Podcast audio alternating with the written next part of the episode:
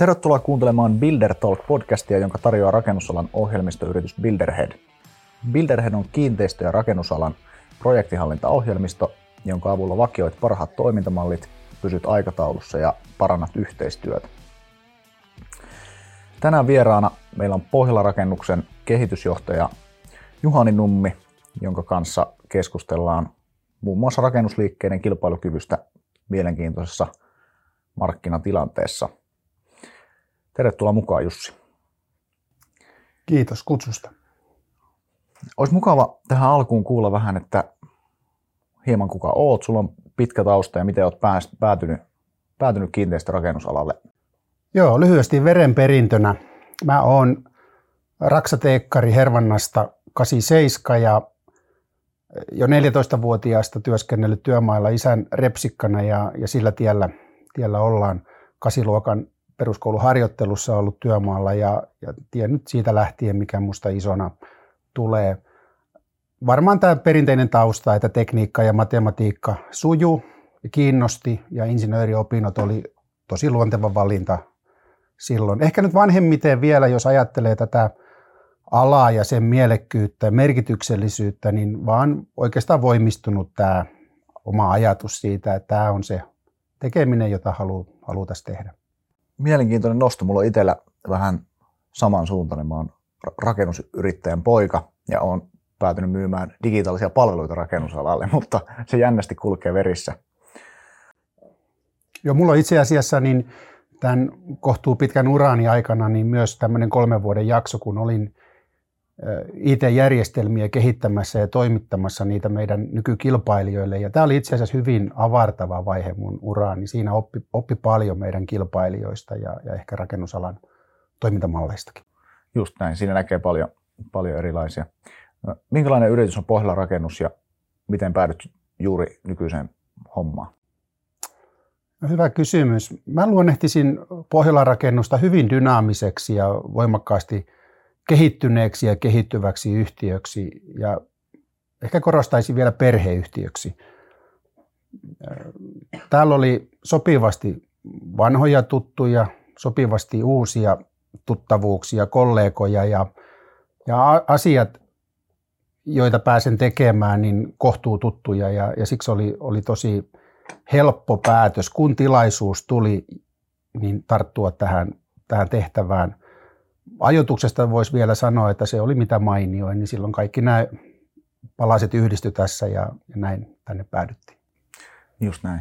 Mitä Jussi tällä hetkellä kuuluu sun, sun työpöydälle? Olet kehitysjohtaja. Mitä asioita käytännössä teet? Tämän tyyppiseen toimenkuvaahan kuuluu strategista suunnittelua, toimintasuunnittelua, ja sitten tiettyjä strategisia teemoja yritetään kehitysmielessä viedä eteenpäin ja niitä on sitten tällaisessa yhtiössä niin laidasta laitaan. Ehkä nyt sitten suunnittelun johtamiseen ja tuotannon, tuotannon tehostamiseen liittyvät asiat, niin kaikkein lähinnä minua tällä hetkellä. Just näin. Tällä hetkellä eletään mielenkiintoista, mielenkiintoista markkinatilannetta ja todennäköisesti kilpailu tulee vähän kiristymään ja olemaan vielä kovempaa Miltä sun mielestä tällä hetkellä näyttää markkina asuntorakentamisessa? Niin se klassinen kysymys, että kuinka kireäksi se kilpailu voi mennäkään, kun se aina kiristyy. Mutta tosiaan rakentamisen markkina on, on hyvin haastava ja, ja Pohjola rakennushan on, on mukana asuntorakentamisessa. Vielä mennään lujaa työmailla. Henkilöstöstä on, on jopa ehkä jossain määrin pulaa siellä paikotellen, mutta aloitukset jo kääntyneet laskuun. Me ollaan melkoisen sumuverhon edessä mun nähdäkseni hyvin vaikea ennakoida tulevaa. Varmaa on se, että jälleen jossain vaiheessa suhdanne kääntyy parempaan ja, ja se on varmaan itse asiassa se iso kysymys tässä, että, että miten me jo valmistaudutaan ja varaudutaan siihen, että se hetki sitten myöskin niin kyetään ulosmittaamaan myönteisesti. Mutta vaativa on, on markkina ja, ja me kaikki voidaan lukea inflaatio, energiahinta, nämä tekijät, jotka tässä nyt, nyt vaikuttaa, korkotasot, nämä on sekä kuluttajille että sijoittajille tällä hetkellä niin, niin päätöksentekoa vaikeuttavia ja sitä siirtäviä tekijöitä. Just näin. Just näin. Millä keinoilla näet, että, että rakennusalan yritykset, kun markkina on vähän epäselvä, kustannukset on noussut, aloitukset vähenee, hyvistä tekijöistä on silti pulaa, eletään haastavassa ympäristössä, niin millä tekijöillä voidaan huolehtia siitä omasta kilpailukyvystä ja kannattavuudesta? Että onko se pelkästään, että odotellaan parempaa suhdannetta ja leikataan, pyritään painaa kustannuksia alas? Mitä, mitä eri keinoja siellä sun mielestä on? Niin kuin näin tämän kysymyksen vähän ennakkoonkin, niin ensisijaisesti miettimään sitä, että kilpailukyky suhteessa mihin. Et esimerkiksi kuluttajan kukkarollahan me varmaan äh, tavallaan taistellaan vaihtoehtoisistakin rahankäyttöideoista ja ratkaisuista.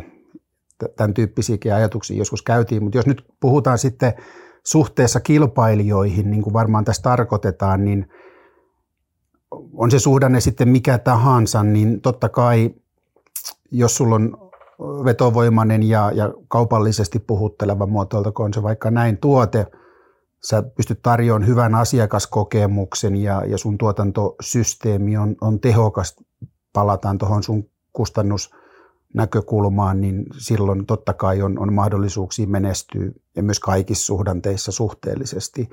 Ja me kun edustetaan asuntorakentamista, niin kyllä kaiken lähtökohta, jota tässä ei voi ehkä liikaa olla korostamatta, on se, että me toimitaan oikeilla sijainneilla. Et niin kuin tiedetään, niin se on kuitenkin hyvin keskeinen tekijä sekä kuluttajamarkkinassa että sijoittajamarkkinassa, että meillä on, on se tuote oikealla, oikealla sijainnilla. Ja me ymmärretään tämä totta kai äh, kaupungistuminen, muut tämän tyyppiset ilmiöt tässä ja sitä kautta niin hankekehitystä pyritään ohjaamaan tietysti fokusalueelle, jossa, jossa sitten pärjätään. Just näin. Eli entistä tiukemman seulan läpi katsotaan ne hankkeet, joihin lähdetään mukaan. Et, et se, se, sen lisäksi, että on tämmöisiä perinteisiä insinööriratkaisuja, rakennuskustannukset alas. No musta toi on, hyvä, toi on hyvä nosto musta, että totta kai pitää olla, olla huolellisempi ja, ja, ja myyntiriskin kanssa olla hyvinkin tarkkana ja, ja silloin me tullaan ehkä vielä entistä tarkemmin siihen, että me käynnistetään hankkeita, jotka on, on äh, menestyviä. Just näin. Kiteytyy hyvään tonttiin. No kyllä tämä bisnes usein pitkälti lähtee kyllä. siitä kyltäkin. Mutta tuohon ehkä voi sinänsä jatkaa, kun puhutaan kilpailukyvystä, niin ehkä analyyttisen ihmisen on luontevaa miettiä, no mitkä ne haasteet meillä nyt sitten tuossa on ja – ja, ja tullaan tietysti näihin realiteetteihin, jotka tietysti kaikki ala tuntevat hyvin tietää, että, että meidän tämä pirstaloitunut toimitusketju, ehkä jossain määrin kilpailuttamiskeskeisyys, ää, voimakas säädösohjaus, tämän tyyppiset asiat, niin tekee ja vaikuttaa tähän meidän tekemiseen ja, ja silloin tota, näiden asioiden ratkaiseminen on tässä ensisijaista ja, ja tota, sieltä ne löytyy kuitenkin ne, ne ratkaisusiemenetkin sitten noista asioista ja niiden ratkaisemisesta. Miten, miten näet esimerkiksi megatrendit? Äh, huolimatta, huolimatta sumuisesta ja haastavasta tilanteesta, niin kaupungistuminen jatkuu, voi jopa kiihtyä. Ja, ja megatrendit sinänsä varmasti jollain, jollain tasolla pysyy samana. Miten näet, että ne vaikuttaa eri toimijoiden kilpailukykyyn? Niin, tämä megatrendikysymys on, on tietysti alalla olennainen ja, ja jos me mietitään ilmastonmuutosta, väestörakenteen muutosta, kaupungistumista,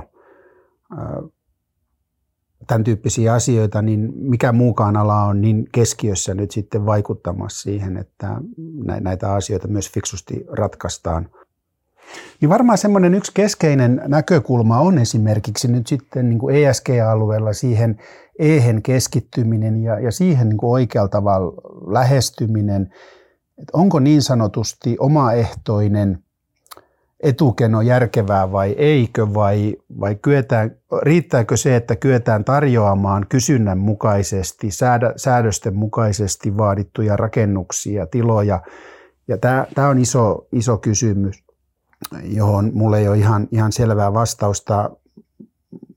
Mun nähdäkseni turhan pitkälle menevä ideologinen etunoja ei ole järkevää liiketoiminnan näkökulmasta. Että lopulta, lopultahan tässäkin on kyse liiketoiminnasta kuitenkin ja, ja kaikki pitäisi lähteä lopulta siitä. Mutta nämä huolet on totta kai tunnistettu ja meidän pitää yhdessä niitä olla ratkaisemassa, mutta tämä pitää olla hyvin liiketoimintalähtöistä tämän, tämän tekemisen.